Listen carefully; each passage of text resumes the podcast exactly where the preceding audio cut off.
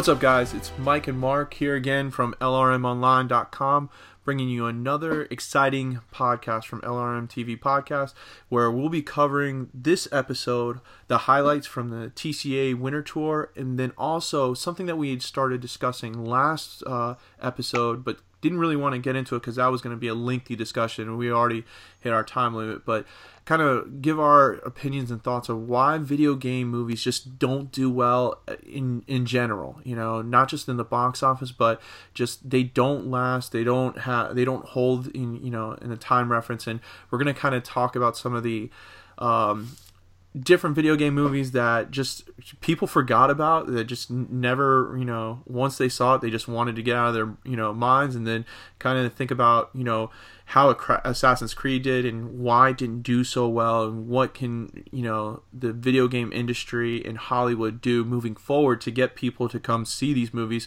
because there is a fan base there are people that enjoy these uh, these video games and I think would be willing to watch a movie, but it's just not working out and what they can do to fix all that. So um, let's get into the highlights from the TCA. So first off, um, the CW renewed all the major fall shows except for No Tomorrow and Frequency, and the reasoning behind it is that um, Originally, they were ordered as just 13 episode runs, and that's how they were going to keep it because the spring lineup was so heavy that they could not afford to keep No Tomorrow and Frequency with more uh, episodes.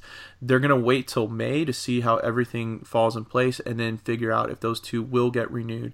But both shows, uh, Frequency was based off of the movie um, with uh, Dennis Quaid what was in early 2000s um, and that show basically mimics the same type of concept with the movie and they basically said that season one would wrap up kind of how the movie wrapped up. And same thing with no tomorrow that the premise behind it of uh, meteor hitting uh, the world and basically the end of the world was coming by the end of the first season um, basically would set it up that if it the show did not get picked up that it wouldn't be a big issue. And so I think they're going to wait a little bit longer than May. They're going to kind of look at how Netflix runs with these shows now that Netflix and the CW have a good uh, plan. But um, and then they'll move there. But let's talk about the um, renewing of Supergirl.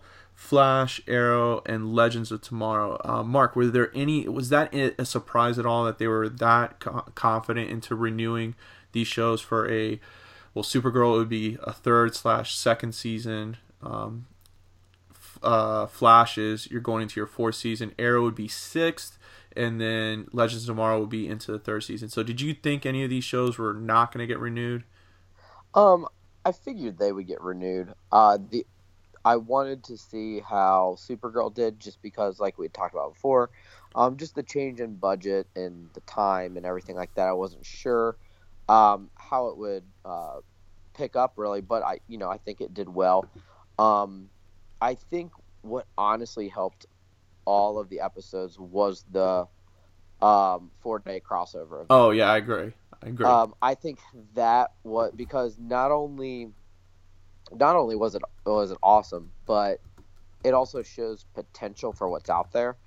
Um, whether it's just you know, I, I think if any of the shows are you know, like Supergirl, like if it needs more of a fan base, you could always pull some of these characters. Now, you know that opportunity is there to do that, which I really think helped it. Um, the only two that at the beginning of the season I was somewhat concerned about would have been Supergirl, but after the season has progressed, um, I figured it would be fine. Um, and then the other one was Arrow because I had thought that season four might have just killed it. Really, you didn't um, think that Legends of Tomorrow was Legends of Tomorrow was on like the chopping block?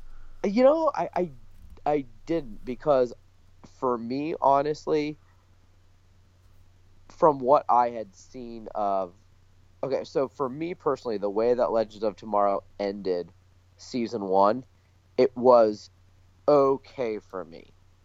Um, and I had figured that if it picked up a second season off of that, that it would probably be fine. And really, I've actually really enjoyed season two. Um, so for me, for it to pick up a season three, I wasn't as surprised as I was. I thought last year for me was kind of the I don't know that that tipping point of like okay, it's either not going to get a second season or else they'll go ahead and do it. Right. Um, and because they did, like I said, I mean, last season was okay, but I've enjoyed this season um, personally much more uh, than last season, just because of some of the character choices and the dynamics amongst the team and whatnot. Right. Um, so I actually really wasn't that concerned about that, uh, especially with what they've been doing with like the villains. I think that has actually helped out a lot too because they're taking villains from the other episodes and you know crossing them over, which can obviously work for Legends of Tomorrow. Um, and I, I just I think the crossing over of the episodes is what is really helping all four episodes right? Right uh, yeah sorry, no i definitely agree. right? yeah I, I i definitely agree with you on that.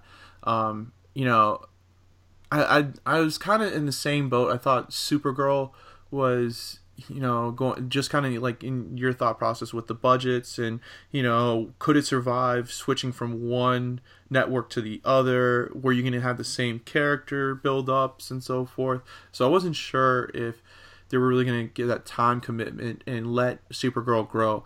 Um, and then Legends of Tomorrow, I love that show. I like, you know, you know, I've said it is that that show continuously gets better and better. Like you, you have to stay with it. I know a lot of people kind of dropped it off after the first couple episodes. yeah i agree with that you do have to stay You with have it, to too. stay with it because it really like this this season is so much better than season one. And I thought the Yeah, end of season one was was pretty good, but this one has just gotten better and better. That it's now no longer um, it's not taking itself seriously like Arrow or even like Flash. It's basically making fun of itself with all the little montages that it does.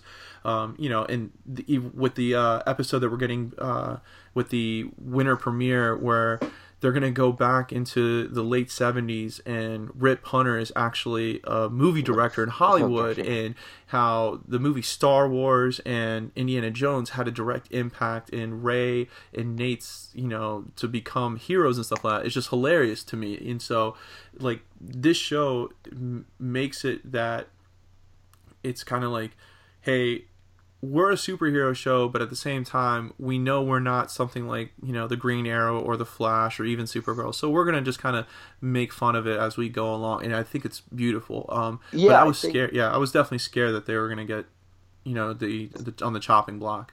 See, I honestly, because of how season two has been going, didn't think that because I feel like with season one, I, I felt like they were, you know, they could do the time travel thing, so they were doing it, which was fine. But then I thought that like some of it was a little forced, just because like, oh, we haven't gone to this time, so let's Right. try this.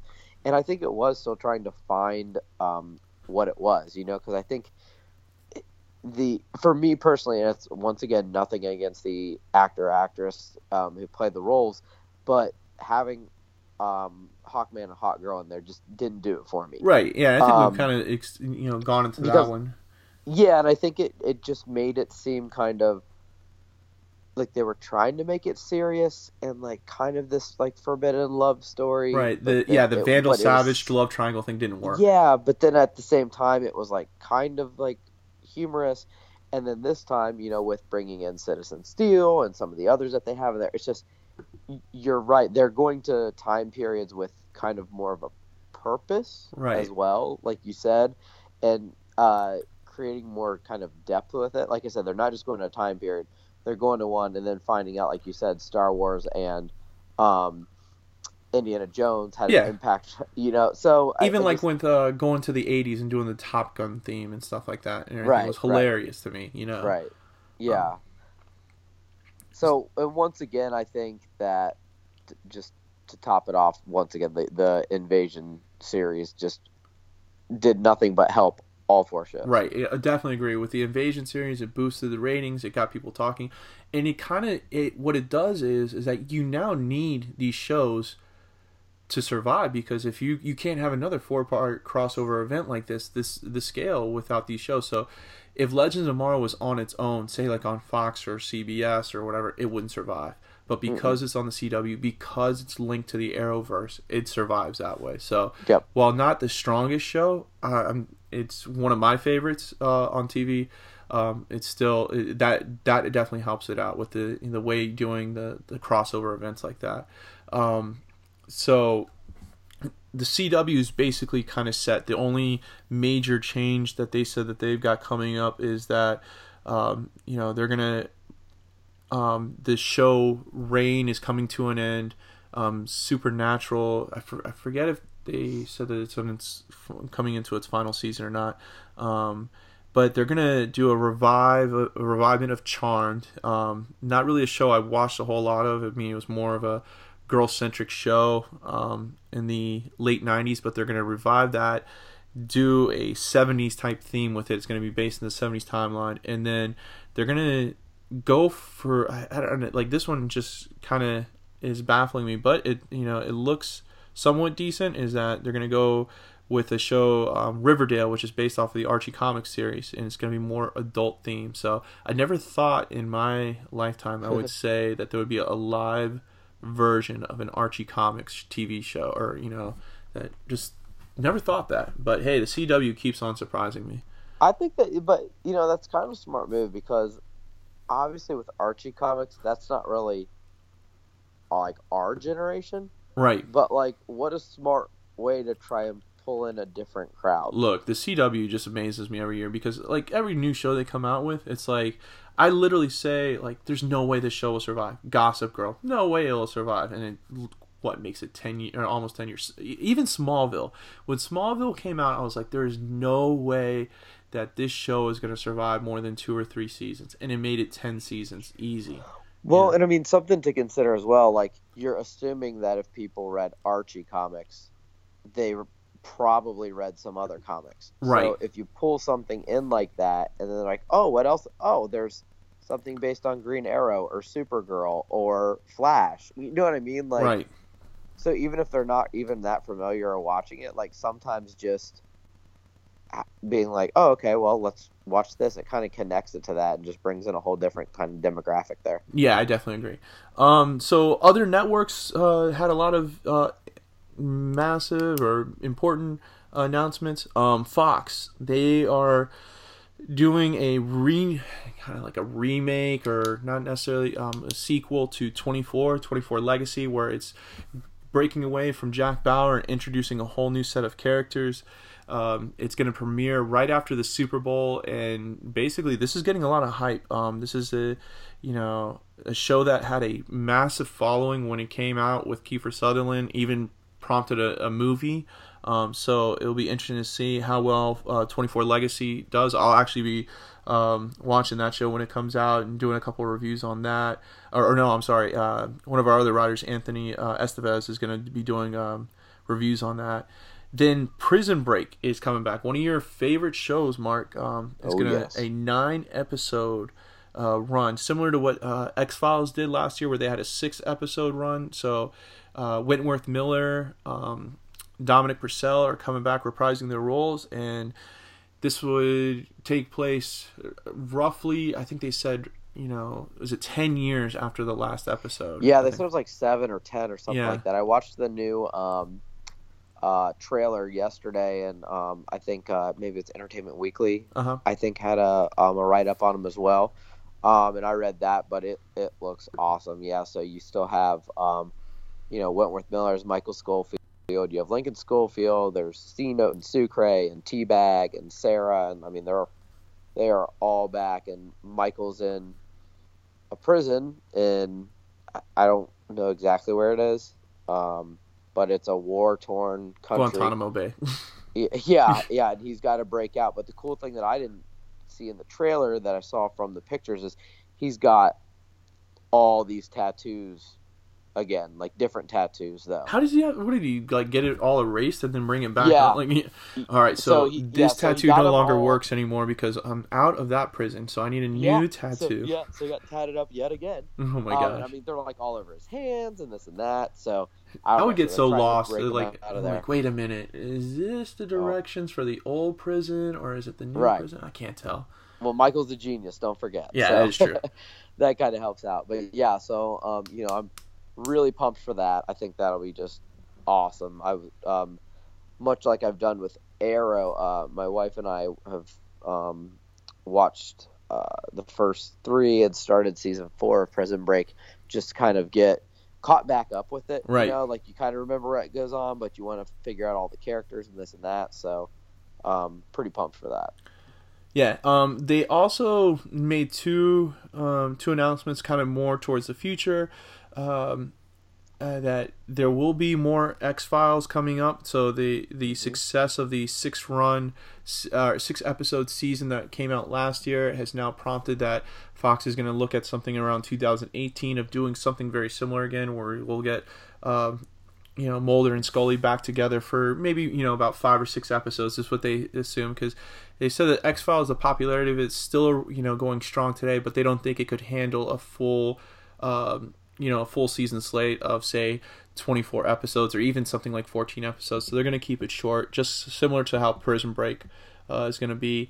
They also this is more or less uh, not really at the TCA, but at kind of the same time uh, same timing is that Greg Berlanti announced that the next DC TV show will be on Fox and it will be focused on Black Lightning. Now, um, not many people probably read or have read the Black Lightning comic book series, um, and it kind of is a what would you say a B character in the DC universe or C yeah, character? Yeah, I would. Um, yeah, I would probably say that. Yeah, I mean, because I. What would like he's been I in Justice like- League of I- America a couple yeah, runs. I feel like he's he kind of gets in there with characters who would be more like along the lines of kind of like a Doctor Fate or Firestorm Mm-hmm. or you know what I mean. Um, not like you, yeah, not really an A-lister, super well known, but Yeah, I mean, Um, he was basically created. I remember that he was created because of the popularity from Luke Cage.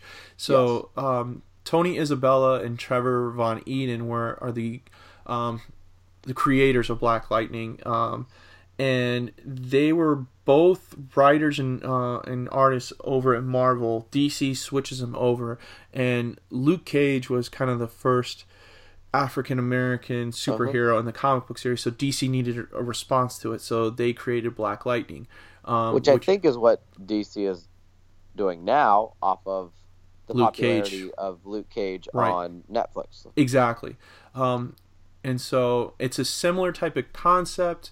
Um, he's a vigilante with basically, um, you know, lightning powers, you know, kind of think Flash, but more um, electric based, you know, type idea. Um, this is a different type of uh, hero because in this series um, that we're going to get is that Black Lightning's already been a superhero, retired, and now will be coming back out of retirement. So it looks like we'll be getting a, um, a little bit older version superhero from this one because this one, the kind of the concept of it was that he'll be protecting his daughter from getting involved with gangs and so other, and then kind of just getting right back into the um, vigilante world and so forth. Uh, the other comic book related uh, TV show that Fox is coming out with um, sooner rather than later is finally they're coming out with an X Men TV show. So Fox owns the the rights to the entire mutant universe of Marvel, and they basically have been focused on movies and doing the X Men uh, series for you know let's see 2000 so 16 years now they're finally deciding to make a full-time fledged live TV show and it will be focused on Legion. For those who don't know, Legion is the son of Charles Xavier. Not a big shocker that they would go with that. The big shocker though that they announced at the TCAs was that this show will be incorporated into the X-Men film universe. So the events that happened prior already will actually have an effect. Um, there'll be new mutants involved do you think that's a smart move or do you mark do you think that they should have taken more of the route of how dc is doing it where you have your two universes your T- tv and your um your film universe You know, I, I'm not sure. I need to see it first. Um, because in some ways, I think that could be beneficial because, you know, I do I think you're gonna get like a, um, you know, like a Jennifer Lawrence or someone on there to do. No, they're not going to be able to No. afford that. I would highly doubt. But maybe some of the other like the jubilee the wasp or something right, like that right. Use some of the ones who maybe didn't get used as much, Right. Um, but it does what it does help out with is uh, once again more of a shared universe, but it also doesn't limit the show the way that at least um, it kind of has with DC, which I know it's supposedly different now, but you know we had talked about it in the earlier seasons of Arrow when they did like the Suicide Squad and you had Deathstroke and you had Deadshot and that was when it was like its most popular. Right. And then they like stripped the series of that because they didn't want any affiliation with it to make that difference. But then that also is what in turn brought down um, Arrow and some of those. And then when they kind of said, okay, maybe we can't like yeah, it's not the it's not the same universe but there you can have an overlap of characters. Right. So I don't know. It, it gives them a little bit more breathing room, I think, so they can dip into it if they want, but they don't need to at the same time. Right. I think like so if you get it right, it's amazing. If you get Mm-hmm. it wrong, it's gonna burn you. So I think what they're trying to do is try to mimic the success that Agents of Shield had when they incorporated the storyline with Captain America's uh, Winter Soldier. Yeah. and Yeah. the whole Hydra thing taking over Shield and everything. That, that Right. just so Agents of Shield was a mediocre show, and it brought it into the realm of hey, this is a great show, you should watch it. But the problem is, is that you got to keep that up, and Yep. Marvel has not done that, and so you've seen that the ratings for Agents of Shield have actually dipped, per, you know, really bad, and so they've had to, you know, ABC's had to move that show around to find the right time slot, and it seems like Tuesday at ten has finally been that correct time slot, and also bringing in, you know, its own superhero of Ghost Rider has really helped it out. That Gabriel Luna has Yeah. really solidified it. That it, they're not going to rely on the um, Marvel film universe anymore of characters that they're going to create their own, and it, it's definitely something that's it's helped it out. Doing the way that DC does it, I think, is a smart move because because you can do multiple things with that. You, you know, if this show takes off, and there's also another X Men show supposed you know lined up as well on FX, then you can do crossover events, and we- Right, we've seen yeah. the success of that you know, and it can build on its own where you don't have to worry about, wait a minute, does this storyline conflict with this storyline that's going on in the movies and so forth. Um, I think also with that too is it gives you the opportunity, like if it does struggle a little bit, maybe you do get a bigger name, like not a huge name, but a bigger name from the movies, and right. bring them in as a guest appearance just to kind of give ratings a little bit of a spike. Right, and Um, I think that like how the Netflix series does it for Marvel is smart. That they acknowledge that there's these this the event, you know, that what happened in New York with the Avengers happened, but they don't go into it really depth. You just get these little like things like oh Thor's over in here, oh you know Captain America's fighting here. You don't get a a a, a, a dependence on the Marvel film universe in those characters. Um, so do you think you're going to watch this show? Um, yes, I will. I think it is one that I will be interested in, just because I have always, I've always leaned more towards DC, but for Marvel, I've always loved X Men. Um, whether it was X Men, I mean, when I was growing up, I had X Men, X Force, Excalibur, like all of the different groups, um, New Mutants, just, and so. I think um, it's definitely something I will start off watching and give a chance to see, uh, you know, kind of where they go with it and what it's about and how they balance characters. And um, like, I know they're using newer mutants, but like I said, I hope we do see some familiar ones as well. Right. Um, I think that's kind of half the uh, um, joy of it, the seeing, especially maybe some of the uh, older mutants, maybe like mentoring a lot of the newer ones. Yeah, you could do that. Um, yeah. So, and you know, like I said, it, it doesn't have to be like your big guns, but even if it's like a Jubilee or, you know, um, I don't know, Kitty Pryde or someone like, you know what I mean? Just Right. Someone that you could uh, use that capacity. yeah, not I- Halle. yeah, Berry, not like, Halle Berry Storm. I don't think that would work. no, no, yeah, um, yeah. I don't know if I'm gonna, like. I'll definitely watch the first episode, but I never was Yeah, a big fan of Legion, um, the character and stuff, and I just never like because he came out in the late what was mid '90s, late '90s, and that Yeah, whole it just that's where I kind of lost the X Men storyline there, and I kind of gave up on them for a little while. So I hope it succeeds, but at the same time, I I- don't I don't know if I'm gonna stick with it through and through. I may be that type of person that waits till it comes out, um, and you know, and watch it, you know, on on demand or something like that where I can just binge watch it and just sit through and say, okay, I'm gonna sit and watch you know three episodes tonight, three episodes tomorrow night. I don't think I'm gonna be able to um, cover every single thing. I also want to see who, who or what idea they use for a villain. Um, that's usually what kind of brings me in as well, Yeah, or the antagonist, whoever they want to use. yeah. Um, I mean, that will definitely if they can incorporate some of the X Men film universe, it'll definitely be helpful. Um, Right. Yeah. All right. Now moving on to ABC. So their big focus uh, was getting some new shows to to succeed and so forth. Um, but kind of focusing in our genre of era that we cover. Um, they announced that Inhumans was basically, you know, is good to go. It's going to base run alongside Agents of Shield. Now, Agents of Shield has yet to get a confirmation for a fifth season. Um, and they're hoping that it does come out uh, to be a fifth season because they would like to see both these shows together um, on at the same time. But Inhumans will be debuting in IMAX theaters Labor Day weekend um, across 2,000 theaters. It's going to be a two-hour. They're going to do the premiere episode in two hours, so the entire two-hour episode is going to be premiered on um, IMAX theaters Labor Day weekend, and then it will debut on ABC two weeks later. It's a gutsy call. I mean, to to go that route, because you're banking on people number one going to the movie theaters to go watch this. You know, although it's only two thousand theaters, you're it's still you know it's still a big gamble, but then also come back to it two weeks later. So. Um, the problem with Inhumans I see is that a lot of people get it confused with X Men, and I think that Yep.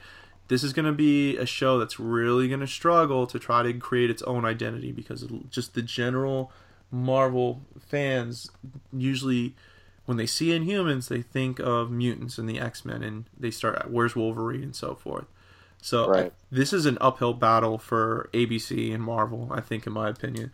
Um, so Yeah, I Um, agree. I think there could have been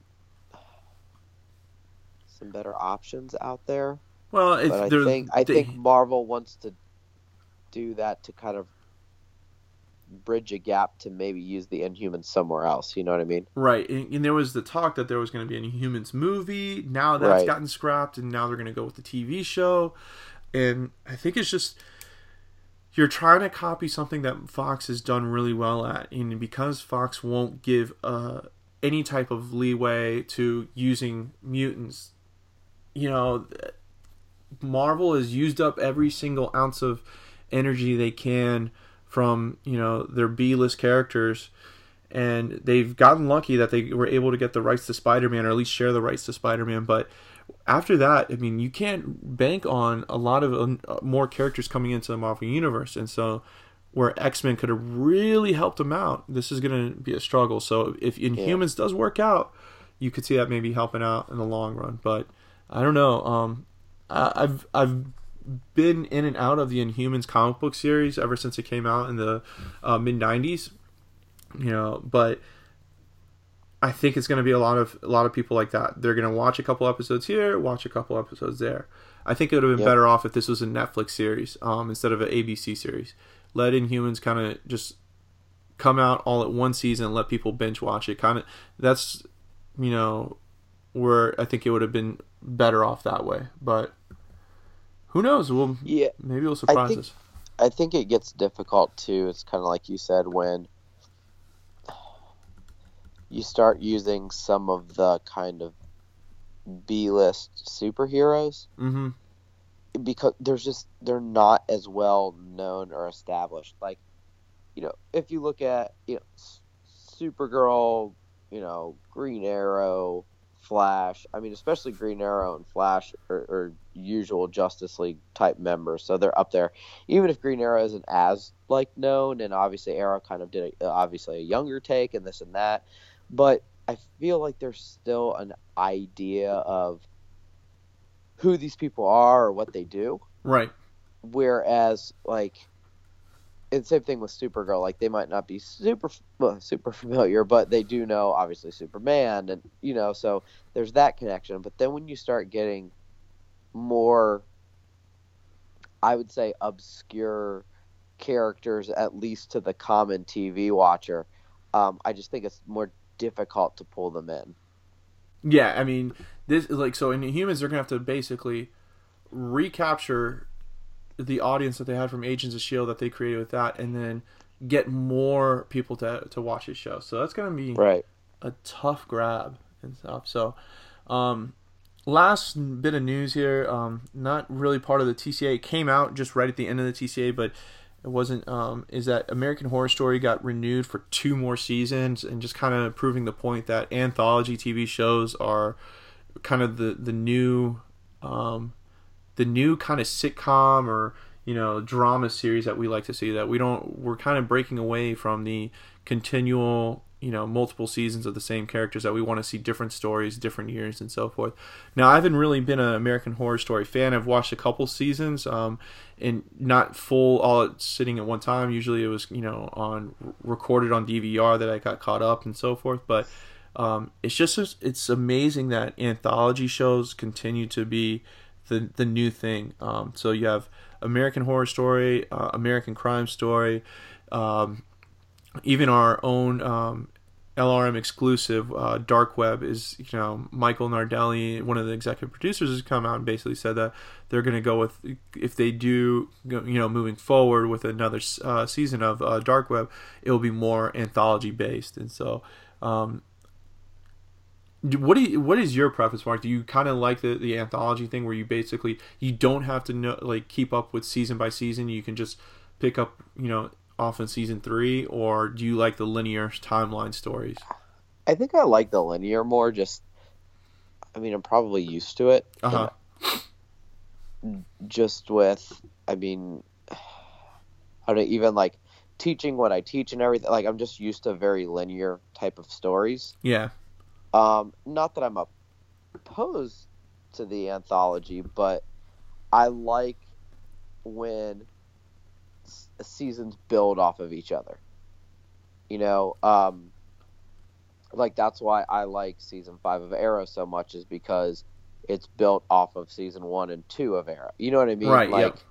I, I like that of the the constant progression, um, and leading towards something else um, kind of gives it a little bit more sense of completion for me. Right. Um, but I'm not opposed to the anthology kind of um, uh, series or method either. Yeah, I mean, I'm I'm kind of like I really got into American Crime Story when it was the O.J. Uh, Simpson Yeah. trial. I really I got into that one. I love that, and I almost wish it was like a, a third or a second season of that, and you know, third season because it was just it was so good. But I, you know, I'm starting to turn into that person that really likes the anthology series because it's I don't have to know the background behind it. I don't have to come into it knowing, you know, oh, this is fourth season. Um, I need to know what this character and this character do. It's just kind of like it's starting over again, and so. Um, Yeah, and I mean from that perspective, like it, it does make it easier to pick up and enjoy it rather than like I have no clue what I'm watching, and that I think for me is a reason why I haven't gotten into some series is because like I, at this point I'm like okay, well I'm too far behind to be able to catch up. right. Um, but when I do have a series that I enjoy, that's what I like about it is how it kind of builds on each other. Right. All right. So that basically nails up uh, everything for the TCA, the Winter Tour, um, and kind of sets us up going into um, the spring season of television shows. All right. So now, besides the normal shows that we watch of, you know, Supergirl, Flash, Arrow, Legends of Tomorrow, um, what is the show that you're looking forward to the most, either coming back or um, or that's going to be brand new? I mean, it's not going to be any any surprise, but it's Prison Break. Prison obviously, Break, for me. obviously, yeah. Um, I just like I said, I I if anyone listening out there has never watched the series, you, you have to you have to watch it. You just it's it's a must. I guarantee you you, you watch one episode, you'll be hooked. Um, I am excited for uh 24. I, 24 I- Legacy, yeah. Yeah, I want to see what they do with that. Um, I was a fan of the 24 um, series. Uh, I just, I'm interested to see what they do to see if they can make it similar but yet different. You know what I mean? Right. Um, so yeah, I'm I'm interested to see what they do with that. What about you? I th- um, I'm with you on 24 Legacy, but I kind of uh, I, I gotten hooked uh, this year um, in the fall season on Designated Survivor with Kiefer Sutherland.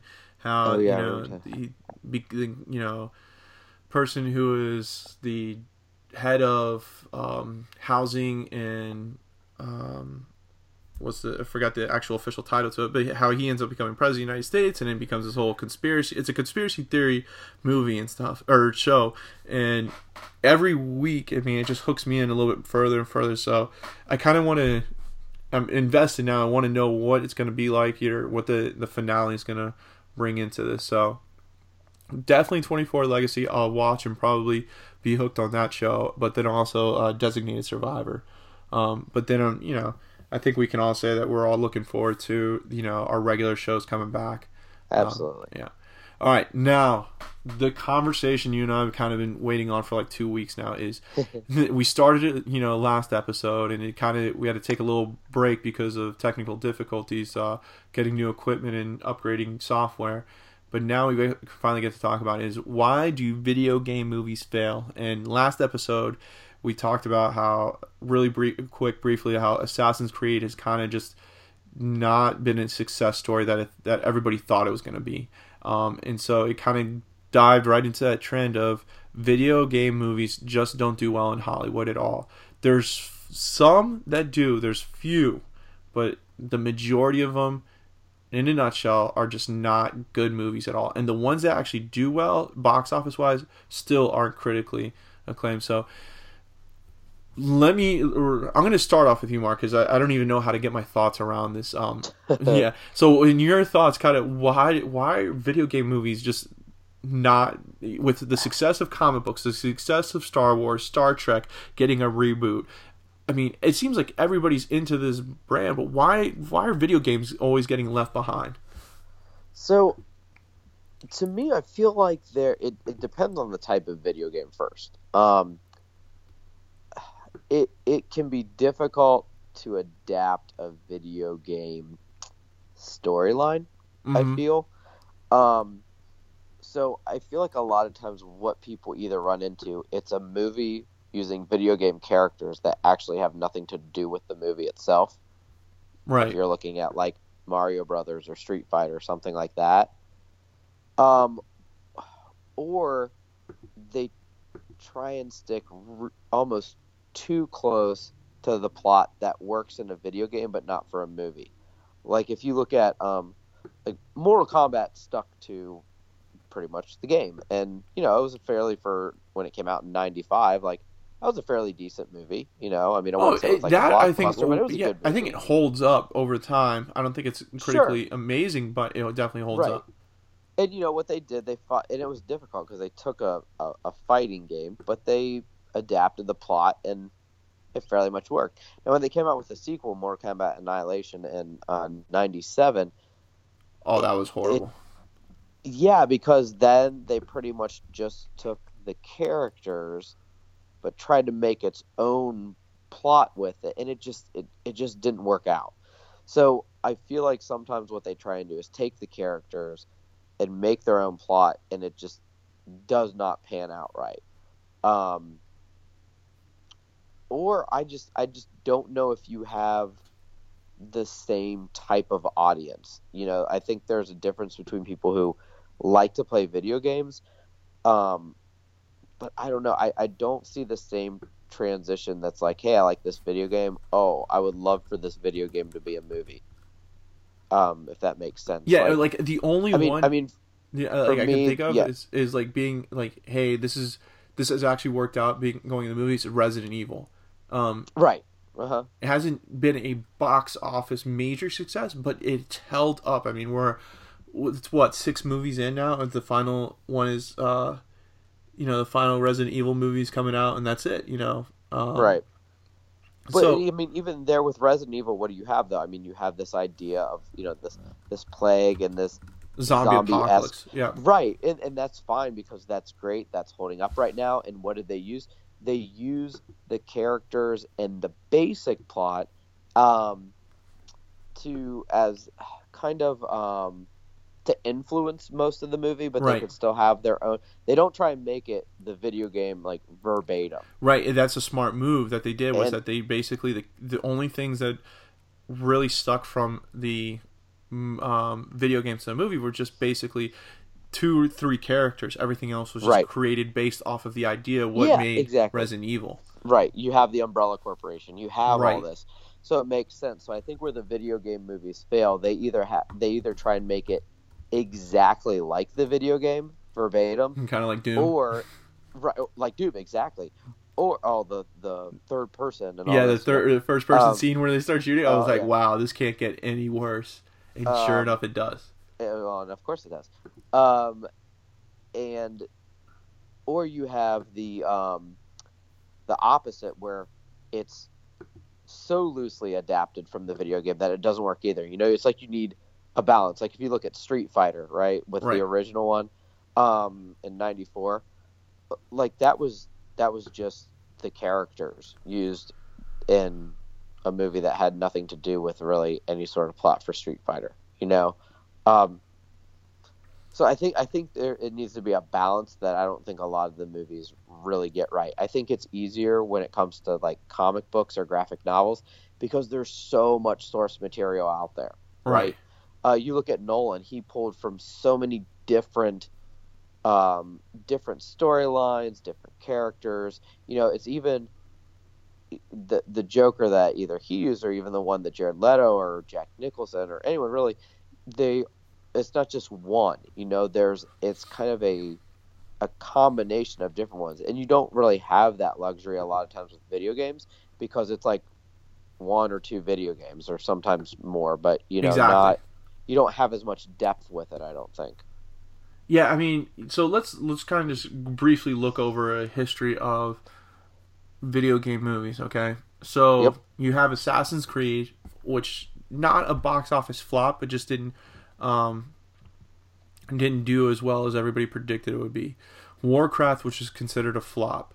Uh, Angry Birds movie. Now, so this is the debate with Angry Birds: is that is it a video game movie and was it a success? Technically, I consider it a video game movie since it was, you know, one of the first mobile device video games out there.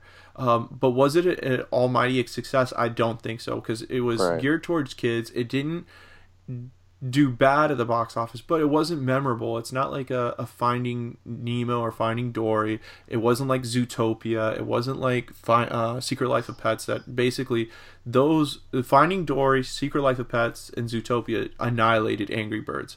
So for a video game movie, it finished fourth in the children's world, which is basically might as well finish last. Um, Right. you know, and just kind of some older ones. So L- Tomb Raider, you know, with Angelina Jolie, did spin off to were- a, a yeah. sequel, right? Um, was a success, but I think it's merely because of who your, the actress was, and that was Yeah, Angelina you know, Jolie. Angelina Jolie, kind of similar to the Sylvester Stallone, Arnold Schwarzenegger effect in the '80s and the uh, '90s movies that they had. Right. Um, Street Fighter with Jean Claude Van Damme was horrible. Mortal Kombat Uh-huh. was decent, or not decent, but was good. It's Yeah, held its time. Yep, the original. But the second, the sequel was absolutely Awful. garbage. Um, then you have movies that uh, off of video games that were popular video games, but not super popular, um, like Alone in the Dark, Hitman, um, you know, DOA, Dead or Alive, Silent, Silent Hill, Hill. um, you know, Prince, Prince of Persia, Need for Speed, uh, Ooh, Double Dragon. Double Dragon. Well, that's That's so that's an older one, so I think Double Dragon Sorry, is yeah, that was yeah. so bad, that's that was an ultimate game. It was one of the toughest games of all time, but it was definitely Yeah. worth it. Um, but like Max Payne with Mark Wahlberg, Oh gosh. you know, um, Wing Commander. I mean, that was just so that Wing Commander was a popular PC game in the '90s, but man, did that movie flop in the theaters. Um, and it's just horrible. Well, I mean, that was just one of the worst movies ever made. Uh, BloodRayne, um, Far Cry, you know, it's these games are popular but not super popular, and, but they try to make movies that are blockbusters and doesn't work out. Um, there's you know some movies that are successful, but not based strictly off video games. So you have Tron and Tron Legacy. You know, Tron the original. You know, even though the the graphics are way outdated, still the storyline is it, it holds up. Um, Tron Legacy I enjoyed. I know a lot of people weren't fans of it, um, but uh, I can definitely sit down and watch it. Um, but then Wreck It Ralph, which was um, a Disney Pixar movie, uh, I believe. Uh, Pixar was it, and that was a success, but it wasn't based off an individual video game. Um, uh, Scott Pilgrim was kind of a not a big box office success, but it's held its own over time, and it's based off of sl- comic book slash video game, you know, lifestyle. Um, but to me, the one that I know this is gonna, you know, age me right here, and probably the younger millennials will be like, "What the hell are you talking about?" But I think the best video game movie of all time is The Wizard. Oh, it's such a good movie. Yeah, and that's not even it's It not based so off of an individual video game. Exactly. But The Wizard So ahead of its time. was unbelievable. It made Super Mario Brothers 3 the Oh, yeah. ultimate game of all time.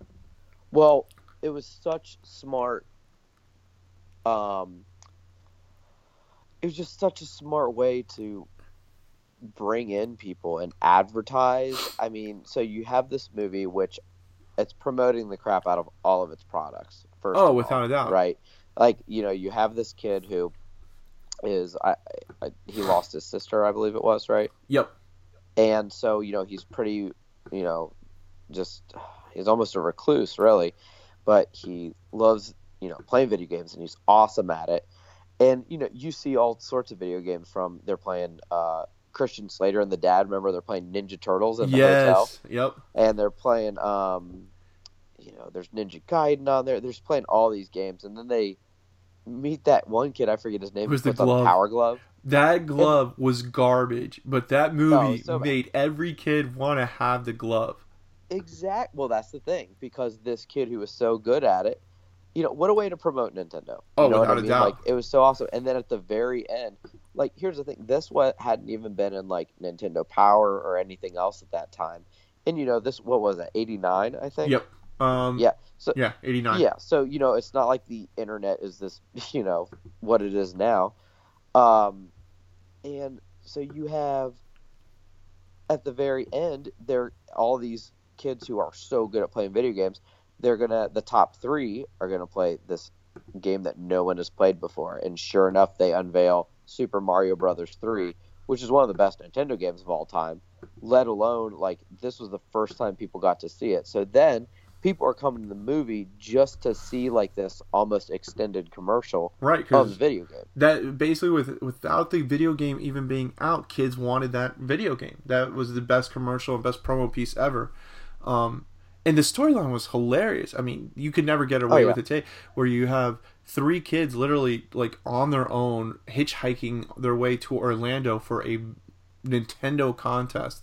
And Right. you know, it's just never, you know, that would with you Fred never, Savage. yeah, Fred Savage, of course, was the ultimate um, '80s leading man of uh, Oh, of all time. So, you know what's funny? I'm looking at the poster for it right now. right, I didn't realize this. So they have the kid on like their shoulders. If you Uh-huh. look closely, Fred Savage has the power. Power Glove on, and look, so the Power Glove, Nintendo knew was garbage. They knew that the Power Glove would not work um, on majority of TVs because, for those of you who don't know, what the Power Glove uh, was it was Nintendo's way of having some sort of like virtual reality without the goggles. Like you could just instead of sitting there with a um, the basic controller, you could ha- wear this glove and you could play video games like Mike Tyson Punch Out and what was it Rad Racer and act like Rad you were Racer, driving yeah, the car and stuff like that. yeah. And it would keep your motion control. But imagine motion control in the 80s, how glitchy that is going to be and they were able to i think it retailed for 129 or one i remember some ridiculous price because my parents wouldn't buy it for me um, if you were able to find it and so the people that actually kids were able to get it you would go over to their house and try to play it and it was horrible there was the receptive reception on it was absolute garbage and so ended up everybody ended up throwing away but it's now one of like the most coveted items in Nintendo collectibles, and if anybody has it with the box intact and everything, like that you can get a couple. We tried it on- on so many games. First of all, we tried to land the plane in Top Gun. Oh, that's which is- hard. It's impossible with the Which is the regular controller. land the plane. Yep. let alone with the power glove. We tried that on so many things, and yeah, you could like barely jump, and you were getting lit up by everything known to man on there. So Oh yeah, I mean it was it was garbage, but that movie made it so much more. Like everybody wanted that movie or wanted that uh that glove after it was something else. absolutely, Like that was just the smartest marketing. So to me, that's the best video game movie, and it's not even based off of a video game. So uh, they did a that's how remake. War Games was too. Yeah, Well, War Games no, was similar. Games, was that a was that a video game? I forget. It wasn't a video game. It was basically the concept of, um, is it Matthew Broderick was the Yeah. yeah, it was a young Matthew Broderick, and he was a he basically hacked into uh, NORAD and thought he was playing a video right. game and actually was controlling you know uh, the Cold War nuclear war race and stuff yeah, like that. Yeah, that's right. It yeah, was 'cause that came out. In, yeah, that was a little bit like. I just remember seeing it a couple times, but I thought it was pretty good for, you know, especially for the time period of what it was. But see, that's the thing. If you look at the movies that are deemed fairly successful, they're not the plot of a video game. You know, it's yeah, it has video games in it, but it's not the plot. from Right, exactly, game. and I think that's how the like in the future, if you're gonna do video game movies, you do something either like Resident Evil, where you take the concept and just you give it the title, but you don't give it anything, you know, directly 100% related to the video game, and also you go the way of like the Wizard and War Games and like Scott Pilgrim versus the World, where there's video game qualities in it. Um, See, that's why I, you know, I've told you this numerous times. That's why I think like a Legend of Zelda movie would work that yeah, because you have, first of all, you have, you know, Lord of the Rings and the Hobbit series and all of that, which have obviously worked, um, which it's similar to that, but then you take into consideration, it almost has like a, I almost want to say like a Percy Jackson, Harry Potter aspect to it as well, but you have so many games to choose from out there that you can use the characters and make a story that's influenced by those, but it doesn't have to be like the game itself Without or a doubt, specific agree. game itself. Yeah, definitely. I think you're right on that. Like, it basically can be its own entity, and I think it would work really well. I think Zelda is one of those unique video games that everyone that was born in the 80s, 90s, and 2000s know. It's one of those games that have Mhm. kept up. Again, Nintendo keeps reviving it, and it comes out be- better and better each year. But I think Nintendo's so protective over that property that they don't want to get get it in the same talk and you know category of Super Mario, where the game was amazing, but the film is one of the worst of all times. So I think with Super Mario, a couple things. One, I think it was just a bad time. I mean, '93. You know, like graphics weren't really great. Um, but it's also a hard story to tell. you know oh what I yeah, mean? without a doubt. I mean, you have plumbers who are fighting Goombas, and I, I just think it's it's hard to put. You know what it reminds me of when I when I I've seen it a couple times over the past couple years. It reminds me is an attempt on, on the success of Teenage Mutant Ninja Turtles the movie. Remember, it is it's Oh, kind of yeah. a similar format. Um, Yeah, but it just was it was poorly produced rushed you can tell just by watching it that this movie was basically rushed to take take advantage of the ninja turtle phenomenon and that's what just killed Right. it i think if they took Yep. their time with it and waited on it people would have still went to go see it no matter what but it was was not good um I like And- the tagline for it too. It's Super Mario Brothers. This ain't no game. Oh my gosh! And you want what? So Nintendo, I feel so bad for it because it's got Super Mario Brothers the movie, and then if you go on Netflix, they have on Netflix the Super Mario Brothers TV show. Now oh, the dude, I used to watch cartoon, the time. the cartoon's not bad at all, but if you go back and watch the mm-hmm. actual, Those so it was an intermix of the live Super oh, Mario Oh. Brothers with the cartoon show. Oh my god, the live show is horrible. Oh, Weren't they oh. always eating like pasta and Yeah, stuff so they- like you look because- back and it's it wouldn't have flown today. no, without it, it was the typical. Let's make fun of Italians, you know, eating pizza and pasta nonstop, and you know, hey Luigi, what's going on Yeah, with yeah, you yeah. and stuff. Oh my god, it's it's politically incorrect in so many ways. But here's where yeah, I'm the pissed. at- cartoon was awesome. Yeah, though. the cartoon was great, and here's where I'm pissed at Netflix is that they don't have the Legend of Zelda episodes in there. Oh, see, because every Friday, Friday, exactly. Zelda was You on. want to talk about like making my Friday was getting home from school and watching the Legend of Zelda cartoon show. Oh yeah, That to me made my my week right there. And then when they Oh, canceled it, basically a little part of me died. oh yeah, absolutely.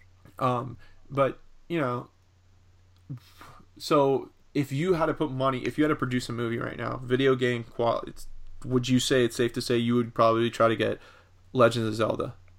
Absolutely. I think it's it's the here's the thing. I think it's the easiest and the safest bet for what one what we mentioned before, but it's two like you said like if you grew up with Nintendo, Super Nintendo, Nintendo 64, the you know GameCube, Wii, what whatever there it like Zelda's been across all of those different systems, right? Right. it's it's I mean ga- you know even any of the Game Boys, Game Boy, but whatever, any of the handheld devices, it's been on there. Like people still know what it is. It's one of the most well-known games. And because it is I guess if you're looking at tone like a Lord of the Rings or something like that, you know, you get the right budget and the right graphics and this and that, and I think it, it could definitely work and bring in a and bring in a, a good crowd. Right. I, I see. I'm with you on it, but I I still think it's a gamble. And if I was producing a show or, or movie, let's, and I've got to pick a video game franchise, and I want people to go see it. I think you're right. Zelda would be the one that a lot of people would go see. Um, I just don't know if you like the pressure of maintaining a good or a great Zelda movie would be so high. It's almost like you know when J.J. Abrams said that when he was asked to do Star Wars, the pressure Sure. was so big that he you know at first he said no to it. I just I Right. don't think you could live up to that hype. So if I had to choose a franchise, I'm doing something similar, a safe bet. But I'm not gonna go for the box office smash where I think everyone's like like families are gonna go see. But I'm gonna go kind of the rated R version where we're gonna dominate the R ratings, and that would be Call of Duty. I think that there's enough Oh, of a crowd and I don't have to follow like I don't have to stick with a set character base. I can just call it Call of Duty and just have a ton of guys blow up stuff and shoot guns and have some sort Yeah, I mean you have a you have a war movie in in essence. right and just call it Call of Duty, you know, and we could do the advanced warfare, modern warfare, you know, black ops, anything like that. And you're basically Nazi zombies. Nazi zombies. I mean, come on, it would work. I just I think that's a safe bet to go. Um, if if if I'm putting my eggs in a basket, you know, and I I got to produce a top of the line, you know, movie, I think I go that route. Yeah, that's a good idea. I didn't even think of that, but yeah, you know, especially like I said, it could be, you know, warlike, anything like that, and especially, or you know, I kind of said it in a joking way, but you think about Nazi zombie. I mean, zombies are obviously huge. Yeah. You have the whole, you know, Walking Dead. I mean, it, it's not really, you know, it, it probably wouldn't be that bad to tell you the truth. No, not at all. I mean, you, you could do yeah, a- there's not as much pressure either, like you said. Yeah, I mean, you could definitely do just a simple zombie esque, you know, Call of Duty movie, and it would work. You know, I, I think, but I mean, that's just me. Um, so, well, I mean, it basically wraps up our show for this week. I think we, you know, we've kind of answered it, but at the same time, not really answered how we would make video game movies better and why they fail. But it's always still good talking about it. Um, so uh, until next show, um, where we should be back into the swing of things with TV shows getting back now from their winter break. Um, make sure you check out our other podcast, Los Fanboys podcast, with um, Joseph and Mario, how they cover all the major film news and television news uh, from the previous week. Make sure you uh, catch up on Comic Uno's uh, weekly roundup that she posts. She does a video podcast, so you know she has great stuff that she talks about. And if you're interested in other things besides the generic Marvel and DC stuff, make sure you check out her podcast because she does do a lot of the other stuff that maybe we don't cover a lot of in our podcast or say Los Fanboys. Um, check out Edward Douglas's Weekend Warrior, um, where every Wednesday he gives his thoughts and reviews about the movies that are coming out. He also posts a ton of interviews that he gets lined up. I mean, the guy is working nonstop um, and just interviewing uh, directors, actors, producers, anybody he can talk to, he will talk to. He's that type of guy, and he, you know, has a lot of great interviews lined up. So make sure you, uh, you check out his articles and all the other great articles from our writers, whether it's Tim Johnsma covering all the WWE events or Gig Patta covering all the excess um, indie films that are out there, um, and all the other major news that takes place and just kind of support LRM any way you can. Um, we're looking forward to a great 2017. If you haven't signed up for our newsletters, go and sign up because that's how we're going to do our giveaways this year. Instead of just the generic giveaways of posting it on the website, we're going to give it to our readers who actually come to our website and not just people who say that they're here, but they just come for the giveaways and then they bounce and go to somewhere else. So we're going to reward the people that are dedicated to LRM Online. Um, we'll be hitting up all the comic conventions, Mark and I will this year, along with Emmanuel Gomez um, and Jason, you know, trying to get to as many conventions as possible to see you guys and listen to what you guys think about, you know, our um, website, our podcasts, and everything. Um, oh, I forgot about Nine Panel Grid. Make sure you check out Nine Panel Grid. So it's a newer podcast we just started up. I, I don't know why it slipped, um, but check them out. Make sure if you're definitely into the comic book realms and stuff like that. Emmanuel and Jace give such great info and insight on the weekly comic book uh, uh, picks of the week and so forth that you definitely want to watch them. So um, that's it for me uh, and Mark this week. You know, just keep watching TV, guys. That's the, the best thing about it right now. We're in we're in the height of television where we have access to TV any which way we want. So um, until next time, we'll see you guys later. See you.